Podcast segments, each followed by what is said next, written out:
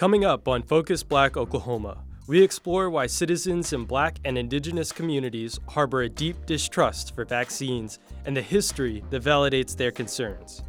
The Ku Klux Klan's attempts to recruit new members in several small towns right after the presidential election. We sit down to find out what it takes to fight for life on death row and the creative allies necessary to prove innocence. We spotlight a leader behind an organization that addresses the lack of black women in executive roles in corporate America. We look at the horizon of Oklahoma's first all black town and the ambitions of the black women leading its development efforts. And we follow a performer whose talent takes her from local venues to the national stage and how she succeeds even through rejection. All of this and more on Focus Black Oklahoma. Support for Focus Black Oklahoma on the KOSU Podcast Network comes from the Black Church Traditions and African American Faith Life program at Phillips Seminary. With a weekly chapel service celebrating Black History and African Heritage Month, online at wherefaithleads.com/heritage.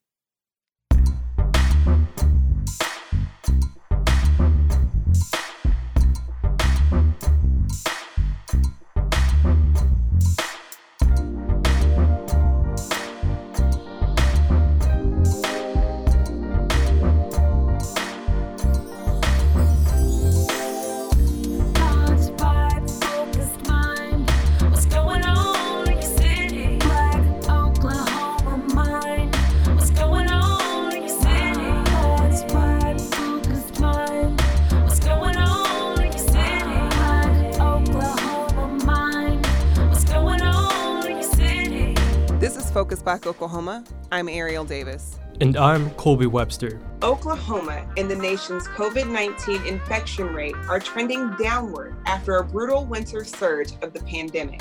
The reduced infections may be credited to the availability of the vaccine. But for Black and Indigenous folks, two of the pandemic's hardest hit communities, the willingness to accept the vaccine may take more convincing than other groups. As Allison Herrera reports, the federal government's history of medical experiments and forced sterilization may be the reason so many are hesitant to get this life saving treatment. When Oklahoma City resident Leetta Osborne Sampson heard about the COVID 19 vaccine being offered to her as a healthcare worker, her reaction was it, My first thought is that it was so early to bring out a vaccine when we have been under the understanding that it had to take some time. Osborne Sampson is a Seminole freedman, a nurse, a minister in her local church, and 58 with no underlying health conditions. Her grandfather, Sam Osborne, worked in medicine too. He was a doctor during a time of intense racism and segregation in Oklahoma. He would help anyone because at that time, uh, people of color could not go to white doctors. So he did a whole lot of work in that area. But even though she comes from a background of healing people, she's still hesitant about getting the vaccine. And she's not alone. Many black people feel this way. A study published by the Kaiser Family Foundation last fall found that about half of black adults they surveyed say they would not want to get a coronavirus vaccine, even if it was deemed safe by scientists and freely available. While thousands of Oklahomans are anxiously awaiting their turn to get a coronavirus vaccine, there remain hurdles when it comes to convincing members of the Black and Indigenous community to get their shot, even though they are some of the hardest hit by the virus. Think of all the experimenting that they did on us back in the day. Um, it makes you reluctant. Osborne Sampson is talking about the Tuskegee experiment from the 1930s. It involved black farmers who were told they would get treatment for syphilis. Instead, public health officials studied what happened to these men as the disease went untreated. The study lasted for 40 years and was followed by public outcry and eventually deemed unethical. Dr. Angela Hawkins says she's heard a mix of things from her patients regarding the vaccine. Hawkins is the president of the Oklahoma Black Physicians Alliance, a group of doctors committed to addressing health disparities in the black community. Some people, she says, want to get it but have a wait and see response. She says she understands the hesitancy. you think back to just the history of how Black people have been treated within the medical community, um, and it just kind of has become this generational uh, system of of not quite trusting what people are doing or what their motives are, or that they will be taken care of and listened to. Hawkins says historically, black people have received poorer quality health care, are underinsured or not insured at all, and have been treated in systems that are underfunded. She says it's all about building a relationship with your patients, not just so you can talk to them about the vaccine, but getting seen to take care of other health issues too. And, and giving them support and, and letting them feel like you are actually hearing them um, and listening to what they're telling you um, and feeling like you're you're taking their concerns seriously and addressing their needs. Dr. Ronald Shaw, the chief medical officer for the Osage Nation, says the same is true when it comes to treating patients at the tribal nation's Wah-Zha-Zhi Health Center in Pawhuska. He says he's had to break down misinformation circulating in the indigenous community about the vaccine. I've even heard some people believe there's microchips in vaccines, and this is a attempt to, to track the population of the United States that gets the vaccine. So it's really all over the place. That last one is not the dominant uh, opinion held by by people we we talk to. We've heard that though. Ultimately, Shaw says he tries to explain to people the risk of not getting the vaccine and just how sick some people can get, no matter how healthy they are. He doesn't want to write people's concerns off. He listens and tries to explain that this isn't a hoax. Shaw says he's heard and takes seriously Native people's distrust with the federal government.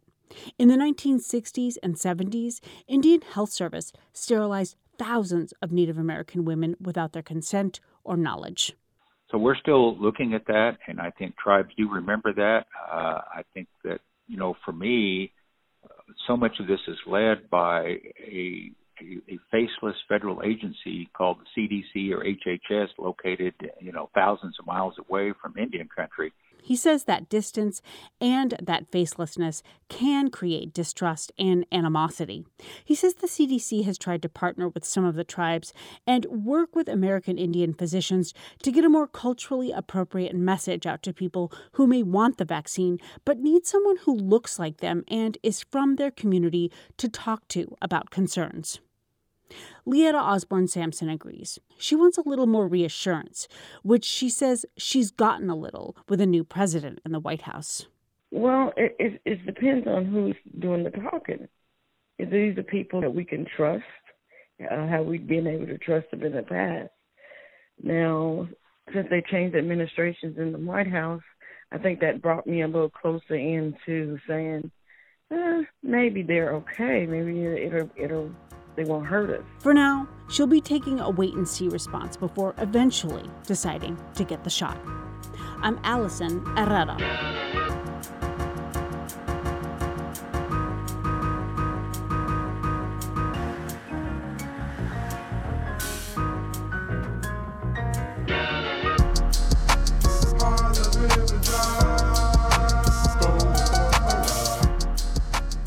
Over the span of a few days in January, several rural county residents awoke to recruitment flyers from the Ku Klux Klan on their lawns. Nick Alexandrov has the story.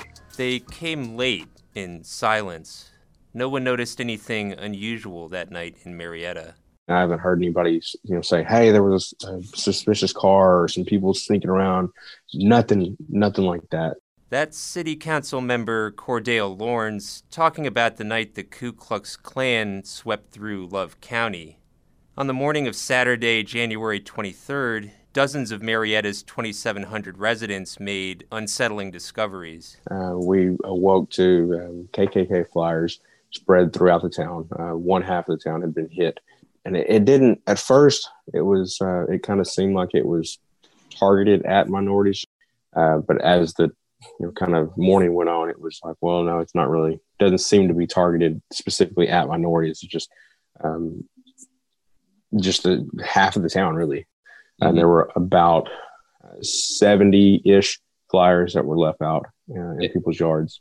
Those flyers urged recipients to join the Church of the Ku Klux Klan. Cordale explained that there's no history of Klan activity in Marietta, just 15 miles north of the Texas border. So I was born and raised in Marietta. I've been been in Marietta my entire life. Um, only time I wasn't in Marietta was when I was at college at Cameron in Lawton. I've never encountered anything like this in Marietta. Neither have older city residents like Lawrence L. Anderson. Born and raised right here in Love County. I pastor a church here. I'm on the city council, president of the Chamber of Commerce. They hit the wrong community. Yeah, no, we have never, never had this happen before. But Marietta was not the only place the Klan targeted recently. It also dropped flyers in Lebanon and Kingston, east of Marietta on State Highway 32, and a week earlier, the Klan left recruitment leaflets farther north in Peckham, a 25 minute drive northwest from Ponca City. Cordale is asking why these places and why now. Initially, I thought, well, we just saw the, um, the rate of the Capitol building. I started digging and digging. It's, it's like the further I dig, the more I'm like just blown away by it. I started digging as well. I began at the website printed on the Klan flyers. That site names KKK church chapters in 24 states, including Oklahoma. The group promoted its Sooner State recruitment drive on Stormfront, the neo Nazi internet forum. A January 26th post explained that the organization wants new members and has chapters all across the state. The post's author goes by the username Texas KKK, and the KKK Church lists a Texas address on its website P.O. Box 97 in DeKalb. Other hate groups over the years have received mail at this same address the Aryan Freedom Network, the Texas White Knights of the KKK. And just a few weeks ago, a collective of Israeli anti fascist hackers claimed to have revealed the identity of the man paying to use this P.O. box. His name is George Stout, and he owns the G and R Trading Post in DeKalb. The Texarkana Gazette ran a story on this guns and ammunition store in 2015. The article described Stout as well versed in gun laws, and Stout's business license, which the Israeli hackers seem to have obtained, permits him to deal in Title II National Firearms Act weapons like machine guns and grenades. When I contacted Stout, who describes himself as a firm anti communist, he responded by saying, I haven't been a member of the Klan since the late 1980s. I had an FFL, a federal firearms license, and let it expire several years ago as health reasons caught up with my age. Whatever Stout's role in the KKK church is or is not, Marietta held a peace rally to counteract the group's brand of bigotry on Sunday, January 31st. Under a cloudless sky, some 120 people, most of them wearing masks, gathered in Schellenberger Park to hear local civic and religious leaders speak, pray, and sing against hatred. Here's Dr. Wayne Lawson, pastor of the First Baptist Church in Ardmore. This is not Carter County. This is not Jackson County. This is not Kiowa County.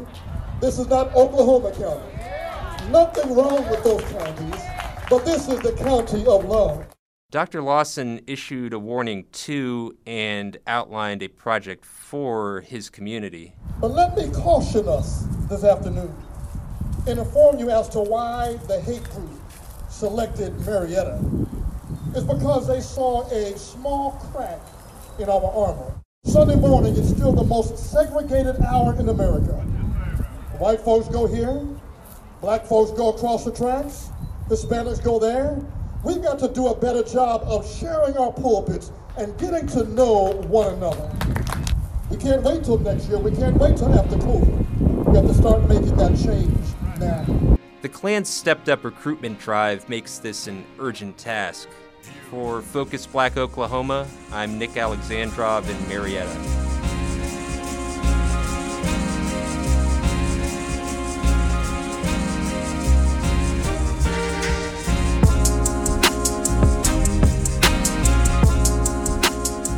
And now, headlines from across the state. Maxine Horner, who served for 18 years as an Oklahoma state lawmaker, died at age 88 on Sunday, February 7. Horner was one of the first Black women elected to the Oklahoma Senate and a lifelong advocate for Tulsa Race Massacre survivors and descendants. She helped create the Race Riot Commission, as it was called in the late 90s when it started, which renewed interest and sought oral histories and artifacts of the Tulsa Race Massacre. Horner, a 1951 graduate of Booker T. Washington High School, the only Black high school during segregation, was a co founder and board member of the Greenwood Cultural Center. A bill authored by Oklahoma Senator Shane Jett seeks to, quote, prohibit public schools and charter schools from teaching or training students to believe certain divisive concepts, unquote. Divisive concepts are explained as, quote, the United States is fundamentally racist or sexist, unquote, or that, quote, an individual by virtue of his or her race or sex is inherently racist, sexist, or oppressive, whether consciously or unconsciously, unquote, among other definitions in the bill's language. Oklahoma public and charter school teachers could be fired and not reemployed for teaching these supposedly divisive concepts, according to the bill. Jett is a Cherokee citizen who represents District 17, which includes Pottawatomie County and eastern Oklahoma County. A vote on the measure is pending. The Bartlesville Police Department will be selecting seven to 10 officers to undergo FBI training. The partnership is a response to the July United States Supreme Court decision in McGirt versus Oklahoma. The ruling found that the state lacks jurisdiction in crimes committed on Muscogee Creek land involving tribal citizens. Although Bartlesville resides in Cherokee territory, the FBI approached BPD in anticipation of the Supreme Court ruling applying to Cherokee Nation citizens in the future. This partnership is said to remove duplicative efforts between the two agencies. A date for the federal training has not yet been determined. After the death of George Floyd in Minneapolis, community members of Lawton, Oklahoma, the most racially diverse community in the state, prompted city leadership to create a race relations commission. The Lawton City Council unanimously voted this month to adopt the ordinances that creates the commission, which will work towards community collaborations that identify racial barriers, promote racial unity, develop opportunities for racial equality, and implement solutions. A citizens advisory board was also catalyzed from 2020's uprisings to work with the Lawton Police Department. Oklahoma educators aren't allowing the weather to prevent them from finding better ways to help their students. During a one day virtual conference, nearly 4,500 teachers gathered to receive trauma informed training, a framework designed to help teachers address students' academic, mental health, and behavioral needs. The Oklahoma Department of Education has included $18.2 million in its budget request for fiscal year 2022. The program would help Oklahoma schools increase counselor positions and close the student to counselor ratio gap. Currently, the Oklahoma student to counselor ratio is 412 to 1, in comparison to the American School Counselor Association's recommended ratio of 250 to 1. After winning a $1 billion lawsuit in the 90s, Black farmers are still struggling to receive equitable support from the United States Department of Agriculture. Decades of discrimination and violence beginning in 1910 have cost Black farmers profits ranging from 40 to 250 billion dollars, according to one economics professor. With a new Democratic majority in Congress, several proposals are in the works to help Black farmers. At least one proposal includes language to suggest that the USDA buy land and give up to 160 acres to Black farmers who agree to use it for agriculture. In addition, the bill would provide debt relief for farmers who didn't receive compensation as part of the USDA discrimination settlement. The House Agriculture Committee has recently increased its efforts to help Black and minority farmers by approving $4 billion in debt relief. The relief is part of the coronavirus relief bill.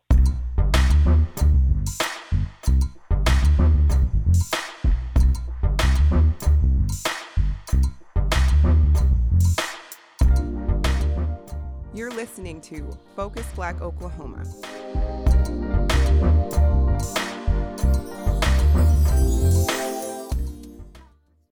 Hey, it's Don Data. Tune in Fridays at 11 p.m. for another episode of No One Man, where we explore the eclectic sound of hip hop. That's No One Man, Fridays at 11 p.m., right here on KOSU The Spy. Your donation of just $5 a month is a great way to become a member of KOSU and support the programming that you love. Make your donation today and become a member at kosu.org.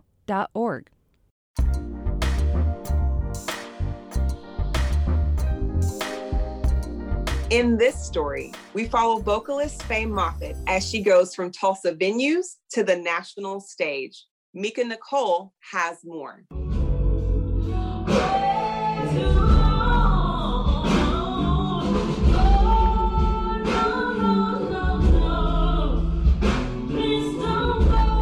I walked into Blue House Media in downtown Tulsa to interview singer songwriter Faye Moffitt as she was recording one of her latest singles. Faye is an Arkansas native who moved to Tulsa in 1996 with her mother and four sisters when she was just 10 years old. She started singing at an early age, encouraged by her parents and influenced by the legendary singer Anita Baker. My parents definitely told me, you know, my mom, she used to sing around the house on Sundays at my mom's. We'd be singing and cleaning on Sundays, playing Anita Baker and different songs that she loved to, to listen to with my mom. But when we my dad, we were at church singing. I definitely got it from both of them, aunties and uncles, listen to our little concerts that we'd throw. And we thought we was the Jackson Five, we was the Hamilton Five. Faye, a woman of strong spiritual faith and conviction, talks about how she discovered her talent would take her places that she could have never imagined. I just kept going with my gut instinct and what I love to do. I don't remember growing through music or singing and somebody being like, "Girl, you can blow. You can, girl, you can blow." Until I started singing out with Full Flavor King and stuff like that. On Fridays before the global pandemic, you could find Faye performing at Lefties on Greenwood, where she would entertain an adult crowd of all ages and ethnicities, drawing them to the dance floor, while some even sang along. We reminisced on those nights at Lefties and how her Friday nights have been since the pandemic. It's not the same at all, girl. I'm just trying to get into the swing of things. I'm like, really, this is the new norm. While the world slowed down, Faye was able to find a clearer path to her destiny as she accepted an appearance on the four time Emmy Award winning musical competition series, The Voice. She confidently walked on stage and performed Demi Lovato's Anyone. And a hundred million songs. I feel stupid when I sing.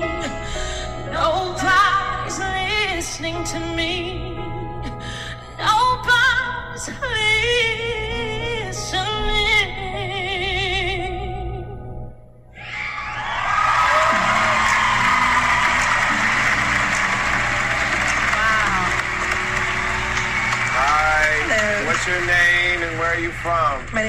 Moffitt. I'm from Tulsa, Oklahoma. Oh, wow. During the first round of The Voice, a panel of four judges listens with their backs turned to the stage. If a judge turns their chair around to face the singer, they advance to the next round. As flawlessly as Faye performed, she was not selected to advance. Her fans expressed their disappointment with the judge's decision, calling it the biggest mistake. One Twitter user commented in response The coaches were turning for a lot of mediocre singers who could barely hit a note or melody, but failed to turn for Faye? Ridiculous. Faye thanked all of her fans and supporters, and though disappointed with not advancing, was happy to have had the experience. I stopped, I took a breath, and all of these things were happening, like the voice offer, and me being able to experience something new on a positive side while I was experiencing something new on a very scary negative side. So everything has balanced itself out.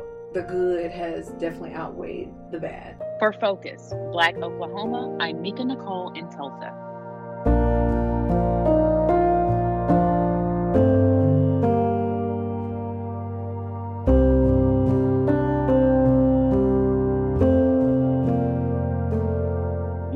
Hear how one black woman is using her professional experience to provide increased access and opportunity for black women climbing the corporate ladder or running their own businesses.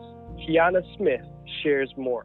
The number of women running Fortune 500 companies has hit a new record high. Currently, there are 37 women leading Fortune 500 firms, an increase from last year's 33. While this could be a moment to celebrate, this statistic does not paint the same picture for Black women in the U.S. Even though we are living in historic times, with Kamala Harris being the first Black and first female vice president, Black women remain underrepresented, only accounting for 1.4% of senior leaders. Various research articles acknowledge Black women face many obstacles in their careers. They face racism and gender bias, and the concept of living with two or more marginalized identities often creates an intersectionality of invisibility as it pertains to the workplace. Our nation is starting to acknowledge the barriers and take action to challenge the systems that confine Black women from entering the C suite. While businesses are trying to strategize, Carlisha Bradley Williams is creating opportunities for Black women to achieve more success. Carlisha Bradley Williams is the founder of Amplify for Women, a professional development program specifically designed to help accelerate the careers of Black women in Oklahoma and beyond. Carlisha, tell us what is Amplify for Women? Amplify for Women exists to provide leadership coaching and community for Black women to accelerate their career and take their professional brand to the next level. Amplify was created in a space for women who are coming out of college, they're entry level into their careers, all the way through mid and senior level, and are looking to elevate their career and their brand to ensure that they are set up for success. Can you explain why Amplify is so important? I think about the ways in which Black women have to navigate corporate America, society as a whole. Many times we are the only in spaces sitting at leadership tables or boards or even leading organizations as the only woman of color. And what I find in community is the power that fills me, the space where I can go and be my whole self. It actually rejuvenates me to go back into those spaces and to continue to fight against systemic racism, oppression oppression, gender bias. While people say this isolated experience can't provide realistic development, it provides development and so much more. Why are you so driven to do this? Black women are hungry for a space of community with other Black women, but additionally, they're wanting to get the ins and outs to grow in their professional journey. And one of those women is Taylor King, a Chicago charter school leader. What attracted you to Amplify for Women? Black women need a space that is safe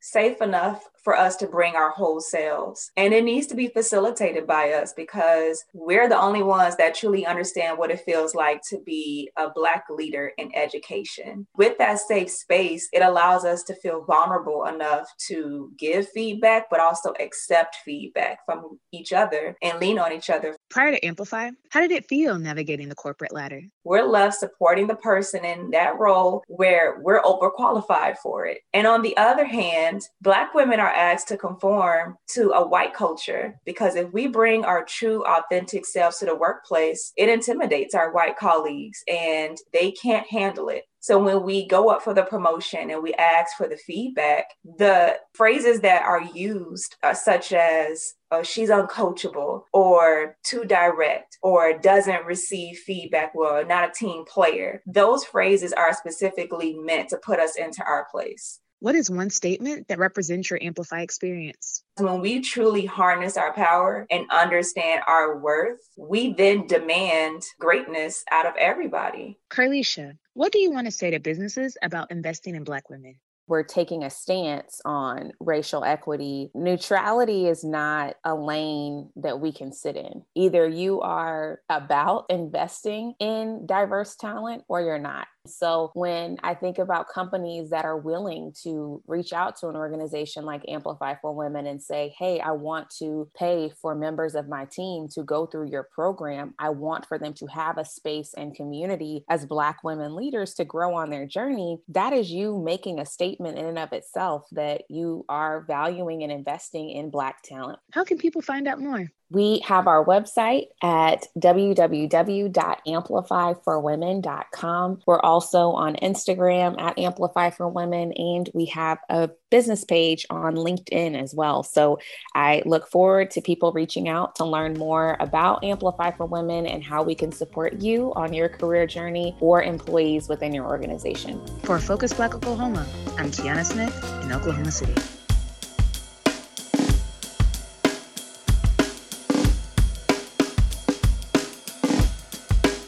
One of Tulsa's historic districts is joining the city's Main Street Program initiative.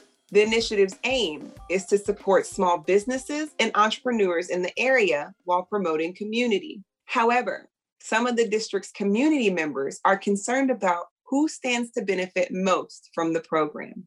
Christy Eaton has more. The historic Greenwood District is joining other neighborhoods in Tulsa as part of the Oklahoma Main Street program. The district joins Kendall Whittier Main Street, Route 66 Main Street, and East Tulsa Main Street as destination districts. The aim is to promote entrepreneurship and small businesses. It also aims to enhance public spaces to create vibrant communities. Jabbar Shumate is program manager for the historic Greenwood Main Street program. He says a key part of the Main Street program is creating opportunities for economic development. I think a big focus of Main Streets is inclusive economic development, and we've had a lot of attention, but driven by a lot of different stakeholders. One of the key roles I think articulated by this Main Street board is how we get communication on one level of understanding that there are at least two chambers that operate in the area Shumate notes that 2021 is the centennial of the Tulsa Race Massacre. A lot of attention has already been placed on Tulsa, and a lot more will come during the year. I think that what makes this program very unique is that most people who live in the community look at the now what and being a part of the history and legacy of Black Wall Street, where you had wealth driven in a community by small businesses. The focus for Main Street is on small business. And our focus is looking at what comes after this observance and how going through this particular year, the now what is how we can be the engine of helping small businesses or be at the really at the forefront. Uh, those businesses are the engine, but really be at the forefront of assisting businesses as we try to really replicate the success seen in the Black Wall Street area in its heyday. Louisa Krug is the Destinations District's manager for the Tulsa Planning Office. She says the historic Greenwood District Main Street program is taking some cues from Kendall Whittier Main Street and Route 66 Main Street. I would say the last year, a lot of it has been setting up the organization. So Kendall Whittier has been a great partner for thinking about looking at documents and things like that that, you know, aren't very exciting, but it's really nice to not be reinventing the wheel. And I think that's a real benefit of ha- us having like four main streets in Tulsa is that hopefully we're all collaborating and that way people don't feel like they're just starting from scratch. There has been some discussion among residents about tourism in Greenwood, and not everyone supports it.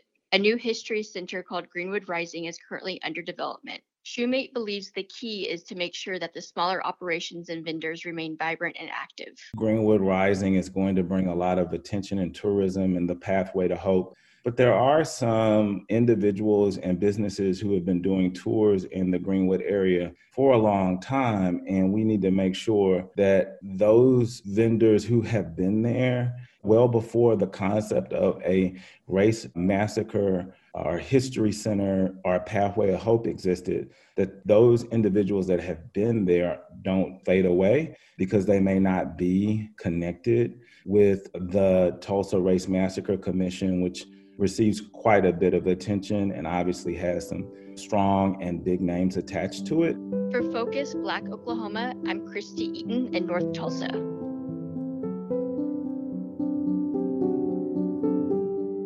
Now we set our sights on Tullahassee, where a future hub for Black education is breaking ground. Crystal Patrick has more on the historic development in this historic town. Many may find themselves to be surprised to hear that in pre and early statehood, Oklahoma was home to more all black towns and settlements than any other state or territory in the country. Tullahassee, a town about two hours from the capital of Oklahoma, was the state's very first all black town. Although the population has dwindled over the last 100 years, something new is on the horizon that may secure Tullahassee's reemergence as a thriving community. In 2020, it became the future site of what will be Oklahoma's only black boarding school. I sat down with Simone Davis, the woman behind this idea, who is working around the clock to make her dream a reality. Miss Davis is from Kansas City, but her Oklahoma roots run deep. My ancestors are from the Muskogee area my great great grandmother migrated from Muskogee to Kansas City in the 1940s. In a sense, I have returned home. Miss Davis has lived all around the world and has been an educator in some of the nation's most challenging school systems. I was in school working on a second master's. This one was in education. I was teaching 11th and 12th grade students at Washington High School in Kansas City, Kansas, and in and out of the education spaces and fed up with what I was seeing, what I was experiencing. I'm very spiritual. So one night after praying and worshiping, I went to bed, and in the middle of my sleep, I heard this voice say, You are to start a black boarding school. Prior to the 1970s, there were 100 black boarding schools in the United States. These schools made up a significant part of the educational infrastructure for blacks between the Civil War and the Civil Rights Movement. So, this idea, I'm starting something completely new. Like, actually, no, I'm bringing back the past. I'm bringing back the way in which we actually used to educate our children. Miss Davis met with the mayor of Tullahassee, Keisha Currin, to visit the town as a possible location for the boarding school. I reached out to the mayor after the PBS documentary, and we established a relationship to the point where I actually traveled and visited Tullahassee Learning about the community of Tullahassee and its history from Mayor Currin helped Ms. Davis to solidify her decision to build the school here. I did not know at that time Tullahassee had a boarding school. Like, I didn't know that the Creek Nation gave this land to the freedmen. I did not know any of these things. It's because of the mayor and her firmness and saying, I want your school here that started this whole journey. In fact, her vision for the school resonated so much with Mayor Currin that Ms. Davis became the city manager of Tullahassee. This new role has made her an official member of this community. The cost and benefits of the educational system in America have been much cause for debate over the last 65 years since Brown versus the Board of Education. We are in a time of education space where we're trying to figure out how to teach, how to be culturally aware, how to be mindful of implicit biases. If you look at the, the, the current education scene, we have majority of white teachers who are in spaces of urban environments and teaching black and brown children. I see the need of a sense of a belonging for the black child, an affirmation that you're okay, that you are beautiful who you are, regardless of where you come from. There's just been a lot of shifts that's happened in the education space for Black Americans, and I think that it's timely to revisit the past to look at the future. Miss Davis and Mayor Kern as well both have a vision of returning to the standard of excellence that was historically black education. Building the school in the first all black town in Oklahoma, which previously had a black boarding school and a black university, they stand at the forefront of a return to black excellence in every area of life. The town began in 1850 when the Creek Nation constructed a school at this site on Texas Road. By 1881, the population of freedmen had increased in the area, while the number of Native Americans had declined. The Creek Council then transferred the Creek children to another school and gave the town of Tullahassee to the freedmen. Keisha Kern is the mayor of Tullahassee. The town grew with businesses, doctor's offices. It even had a bed and breakfast, a movie theater, and not to mention a boarding school. That school eventually closed and ended up being Flipper Davis College. The journey of the Black boarding school from an idea to actualization came shortly after Miss Davis contacted Mayor Currin. When she contacted me, she said, Hey, I seen the documentary. I want to meet. And I was like, Oh my gosh, I've never seen it. I don't even know what I'm going to say, but I'm like, of course, yes, come on down. It was an immediate connection. Her energy, her passion on wanting to know drew me in. So we literally walked around Tullahassee. I told her the things that I knew about the town, I showed her where the school was. Mayor Kern is not only proud about the history of Tullahassee, but also is excited for what is happening in the present that is leading to a thriving future for the town. Education is key for so many opportunities. History is lacking without Black history, especially in Oklahoma. For Focus Black Oklahoma, I'm Crystal Patrick in Tullahassee. You're listening to Focus Black Oklahoma. Hi, I'm Matthew Viriyapah, host of KOSU's music podcast, No Cover. There, I have conversations with musical artists, like how black musicians are creating music at the intersection of race in Oklahoma. Why do we have these like low key racist like specifications for how we classify art? When I think of the question, what is the soundtrack of the Black Lives Matter movement? I can't think of any other place but Oklahoma. Listen to No Cover on NPR One or wherever you get your podcasts. KOSU is nonprofit radio. More than half of our funds come from the community, listeners just like you. Join thousands of listeners and donate now at kosu.org.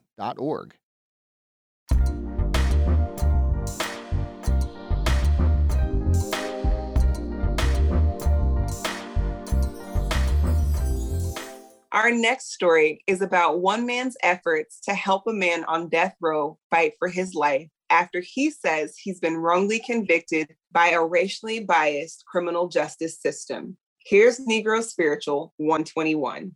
Emmy Award winning rapper and entrepreneur Jabee Williams, with a small group of dedicated friends, set out to make a difference in one man's life and change the tide of injustice in the criminal justice system of Oklahoma with a powerful statement that took 131 miles to make. Julius Jones was sentenced to the death penalty in 2002 and has served 22 years for the 1999 murder of Paul Howell. Jones has vehemently and consistently denied having any involvement in the murder. Jabee and attorney Francie Ekwerekwu explain how they came up with the idea. We were sitting at Jess Eddie's birthday party. Jess Eddie is one of the Walker. We're constantly about what can we do for Julius. Julius stays on our minds, all of us. We're sitting at Just Eddie's birthday party, and other people might do certain activities at birthday parties, but we think about activism. What's next? We were kind of having one of our usual conversations like that, and I was talking about what I heard someone else had done for people incarcerated at another facility. And we were kind of going and on over that act of love. And it was completely different. It was nothing like this walk that we did. We just kind of kept thinking and couldn't really land on anything. And we celebrated Jess. We had cake and we all went home. Then that night, Jabee texted and he said, Let's walk. We said, What? He said, Let's walk from OKC to McAlester. Criminal justice reform has been a hot button topic for many years, and picking one person to select as the face of a movement is difficult and important. Jabee explains why Julius. Being able to see the story play out with the documentary, then learn more about the case. I think for a lot of us, that's the work that we want to do for everybody. It has to start with one, and I think that he's the perfect candidate for us to get behind he went in when he was a child. You know what I'm saying? The fact that people like Bob Macy made his career on killing people just adds to it. And I felt like I had went all these years just thinking like, oh, that's just another dude got caught up until I saw the documentary. You know what I mean? I'm actually in the documentary. I play all the scenes with Liddell are me. I'm like filming it. I'm just doing a role, you know. And then I'm I'm talking to the producer. I'm like, wait, what is this? Like, a, what is this? He's telling me, yeah, it happened here. And, and I'm start putting and two. I'm thinking, oh, dang, this is only from John Marshall. But I think that his case is so undeniably corrupt. It's disgusting and perverted how he was done. When engaging in a civil rights action, there is a desired outcome. However, you know you may not reach that desired outcome because the success of your mission rests on other people who are actively opposed to your beliefs finally seeing your point of view or at the least respecting your efforts enough to re examine their stance on the issue. Jabee and Francie explain. It was painful, but it was powerful for all of us. We had some fun times, we had some rough times, but it had to be done. We all went in it knowing it was it wasn't going to be easy. I'm a person of faith, and the whole time I'm walking, I'm thinking, I'm excited to do this for Julius, and I really want to see this and other efforts actually work and set Julius free. But I get on the phone with Julius, and he's telling me, hey, even if your efforts don't work to set me free, maybe your efforts will at least work to change the criminal justice system and maybe save somebody else's life. And I didn't like that. I didn't want to hear that from him what he was trying to say is we don't necessarily get to choose how this walk is going to be received or what the impact of it is going to be. You know, it may not happen or it may not be exactly the way we think it's going to happen, but we're doing it anyway because we believe in him, we believe in his freedom. We're showing this act of love because no matter what, this just isn't right. Francie explains how people who do not work in the criminal justice system can actively get involved to affect change. I think people who are not necessarily working in the criminal justice system as legal professionals, what they can do is make sure you are voting with education, educated voting. Know who we are placing in leadership in our communities because that is ultimately affecting how many people are vulnerable to the criminal justice system and in what ways they are vulnerable, and then how they're treated once they're in the criminal justice system. Recognize that you do have that voting power. You vote for a lot of people who play a role in making sure that criminal justice reform either happens or doesn't happen. Every single person in leadership in your local community is making decisions that affect you, the people you love. We know Francie is an attorney who has dedicated her life to justice. But after embarking on this challenging journey, will criminal justice reform be a new life purpose for Jabee? I think these are things that should be everybody's life's purpose to the point where if it was anybody else, we would all probably do the same thing. You know, injustice is injustice. Julia's sister said that none of us are free unless Julius is free. And that's true because if we allow this to happen, then that just continues to cycle to where it could happen to any of us. So none of us are truly free until he's free. So it's not that it's this is some life purpose that we've taken up this is life or death. We care enough for life to want to show up and do what's right. It is legit a human being whose life is being taken for a crime he did not commit. For Focus Black Oklahoma, I'm Negro Spiritual 121 in Oklahoma City.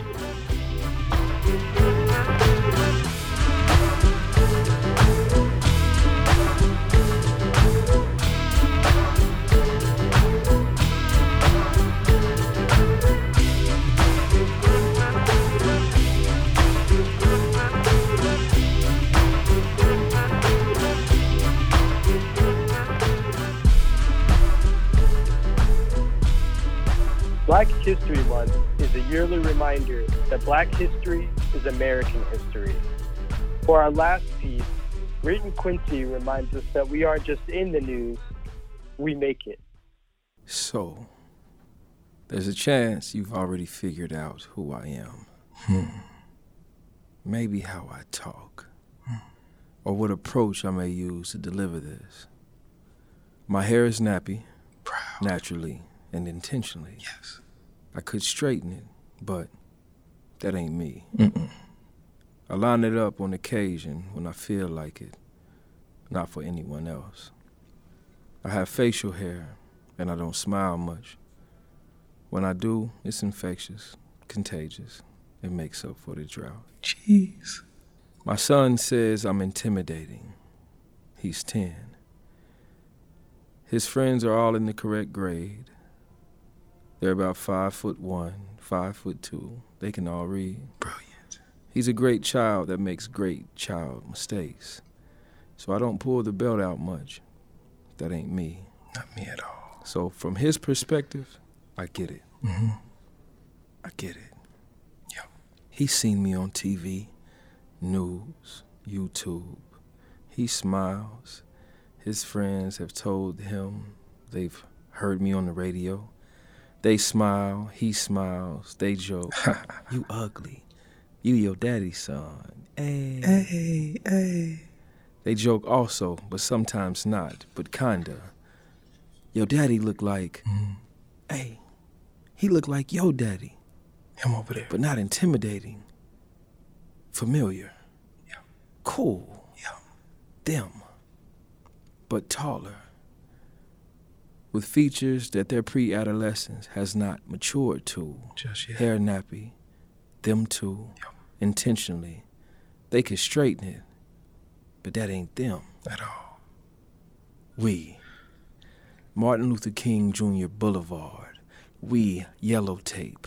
Perception that all of us, that all of us on that side of the lens, me and my son and his friends, we, Martin Luther King Jr. Boulevard, mm-hmm. Cincinnati Ave, doesn't stop downtown. The boulevard goes farther south than Bixby, farther south than Dixie, Deep. farther north than Tasty Free. That's right. We make the news so often that we make the news rarely. Careless journalism. Super predator, us. Fear that their neighbors, the ones who celebrate loud and proud, careless journalism, misunderstood, but when Hollywood capitalizes, mm-hmm. it captivates. Yep. First criticizes, mm-hmm. then celebrates. Yep. First dictates un American till Right. American rich capture American rich babies mm-hmm. dabbing and twerking and maybe daddy jigging to the brown un American poor. Poor, poor, poor brown babies. Poor brown babies. Poor, brown, rich, with confidence on this clicking side of the lens. Now we make the news. Little yous and little me's, yours and mine. There's more to the caution tape. There's more than the caution tape. But take caution. Our news is intimidating, uncomfortable. Truth. We make the news.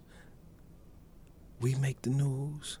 Now we make the news. Change the lens. Change it. Change the lens. Change the lens. Change it. Shoot again. Click the pen. Click, click, rewrite and rewrite and rewrite again. Again. We make the news. With Focus Black Oklahoma, I am Written Quincy in Tulsa.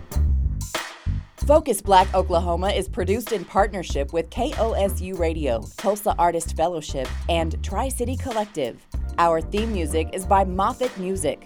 Our contributing music artists on this broadcast are Matt Leone and their Stand Empires and Dr. View. Our executive producer is Quraysh Ali Lansana. Associate producers are Bracken Clark and Ali Shaw. Visit us online at kosu.org and follow us on Instagram and Twitter at FocusBlackOK. Support for Focus Black Oklahoma on the KOSU Podcast Network comes from the Black Church Traditions and African American Faith Life program at Phillips Seminary. With a weekly chapel service celebrating Black History and African Heritage Month, online at wherefaithleads.com slash heritage.